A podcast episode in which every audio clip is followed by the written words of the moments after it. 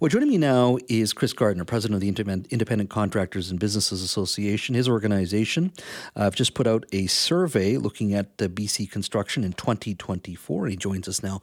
Chris, welcome. Uh, welcome, Jazz. Great to be on the show. I hope you're an optimist uh, uh, for 2024. Give me a sense of what your survey uh, is telling you as we head into this new year. Well, the, the, top line number that's, that I found very interesting and, and a little surprising is that 87% of construction contractors, mm-hmm. uh, as they look forward to 2024, are saying are telling us that it will be as busy or busier than last year. And if you just think about all of the uncertainty that we're seeing globally, mm-hmm. And then all the challenges domestically. I mean, really, since the COVID 19 global pandemic, mm-hmm. we've sort of rolled from one crisis to another. We had uh, the pandemic, then we had supply chain shocks, then we had inflation, and then we had record interest rates uh, to deal with all of that. Um, but despite that, construction has been robust and resilient. And so there's more optimism in the sector than I would have thought. And that's good news. It means there's opportunities, jobs, uh, and investment still happening. And, and, but how much of that do you think is just based on, hey, interest rates are coming down this year?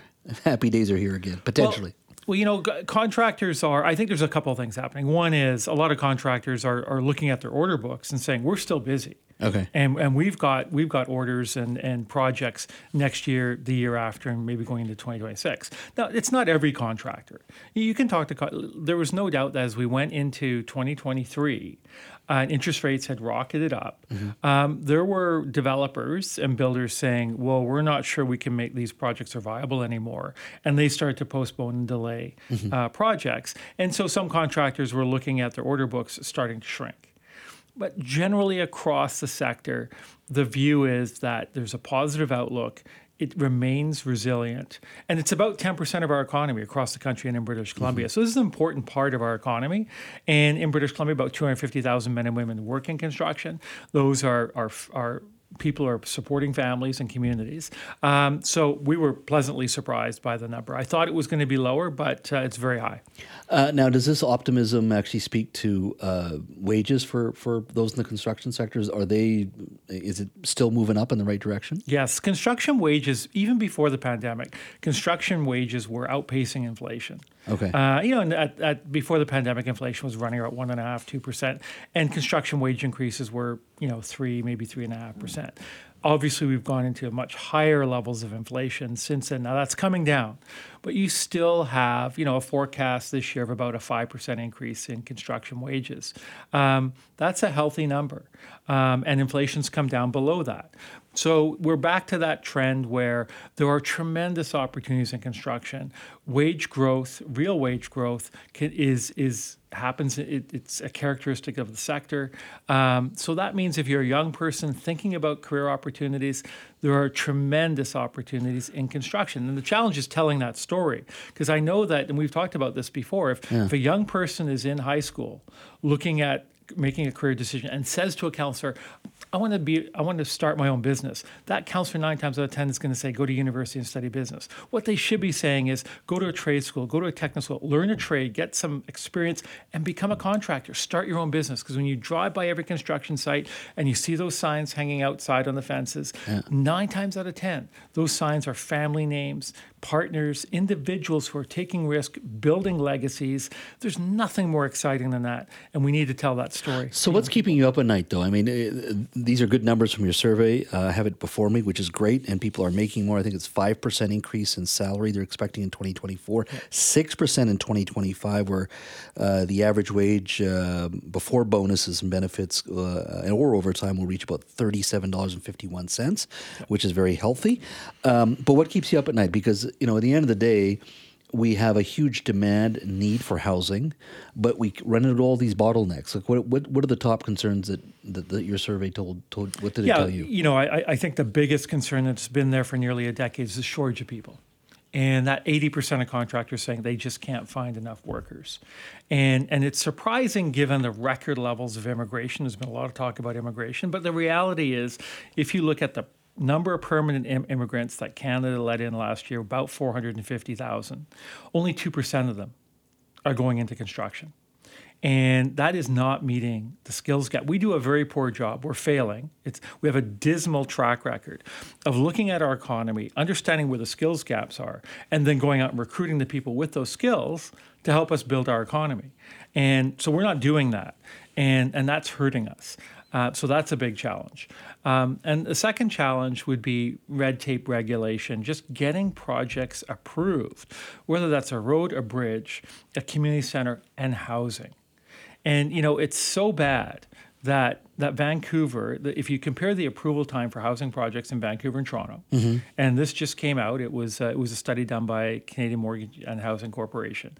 It's four times as long in Vancouver and Toronto as in other major centers. In uh, Canada or North America? In in Canada. Okay. Um, so that tells you, you know, we've got local governments that aren't approving uh, projects fast enough. We've got local governments layering on fees, uh, and then we've got a lot of finger pointing with, between you know, the federal government, the province, city hall, saying you're not doing enough, you're downloading this. But at the end of the day, um, if if if you take the view that we are in that that affordability, the Bank of Canada's Housing Affordability Index, is the worst it's been since 1982. So if we if we everyone accepts the fact that we're in the middle of a crisis, but we don't have the three levels of government really working together and sitting down and trying to work with the private sector as if it was the crisis that it really is. And so that is that is a big part of the problem. Uh, I'm very curious. Uh, without getting into the specifics of the legislation, or you can if you want, but the, the, the provincial housing legislation that was introduced, many have called it very far reaching mm-hmm. uh, and could have a significant impact on housing, a positive impact over the longer term. It's a generational housing uh, legislation, some would argue. Uh, but then the rubber hits the road uh, on some of the issues that you, you've talked mm-hmm. about uh, in regards to labor, in regards to construction, in regards to uh, just costs, in regards to similar things. It's just sewer pipes and getting them in yep. and all those types of things. Your overall thoughts on this housing legislation, when you heard it, what went through your mind? Because you, you have to deal with the nitty gritty of the labor, the, yeah. the cost, all that stuff. Um, is this actually doable beyond just the aspirational nature of the, the document, the legislation? Can we actually deliver on this stuff in your mind? I, I, think where we are is that elected officials at all three levels of government have finally realized that the public is crying out for action and that there are families and young families who are looking who can't get into the housing market. So finally the light goes off. And then the, now what's happening is this, this rapid fire response. Some of the things may be effective. We'll have to wait and see. But some of the things are actually not going to do make one iota difference. And I'll, I'll, just point out a few things that are not okay. going to be helpful. One is the federal government saying they're going to come up with common designs for a whole bunch of different housing options and that make them available to builders. So I can tell you right now that the challenge we have in getting projects permanent approved aren't aren't because you know it's taking too long to design the home. Um, that is not it's not practical. It's not going to work. It's a waste of time and money.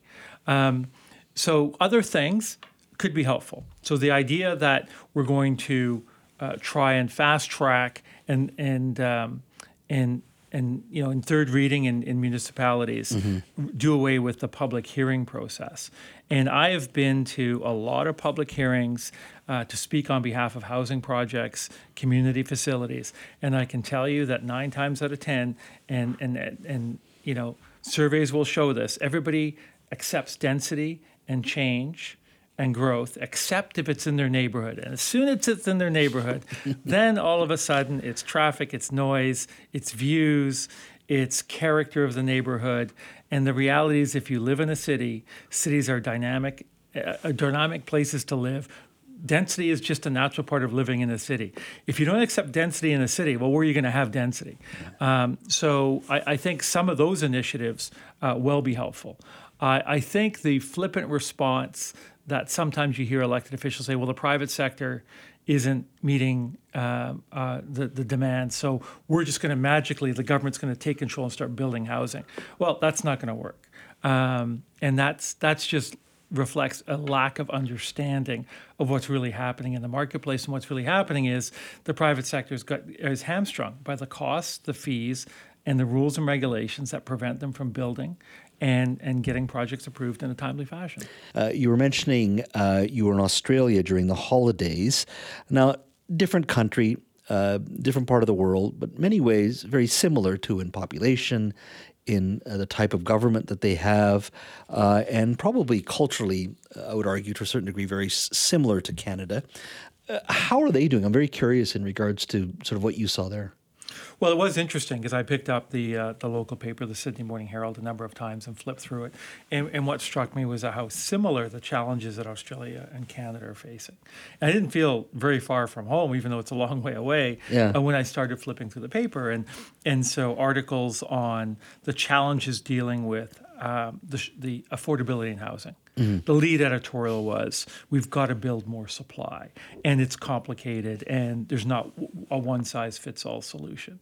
So I thought, you know, they're they're grappling with the same the same challenges, concerns about um, issues related to the uh, the number of international students who are studying in Australia, and and a, and a focus there on not the, the mainstream universities, but more the private colleges, and whether students are being exploited uh, just to, to pay high tuition fees. Um, so that again is very similar types of issues we're dealing with here.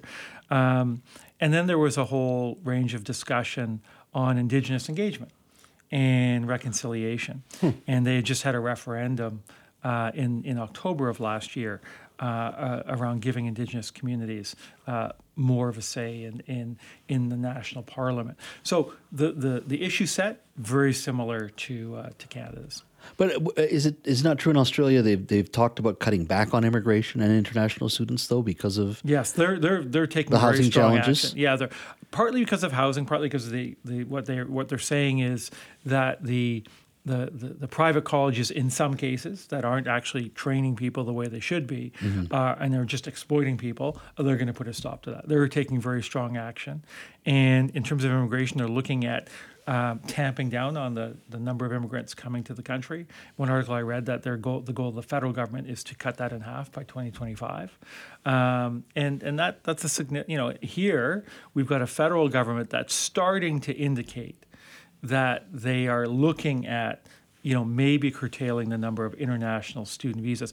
We have nearly 1 million international students Yeah. studying in Canada. That's a big number. And so for the mainstream universities, like you look at UBC, go Google the UBC Scott Sauder School of Business, Canadian pays $5,800 a year for first year tuition, international student pays $58,000. Now, do I think that international students, we, we need international students? Do I think they should be paying 10 times as much? They should be paying more.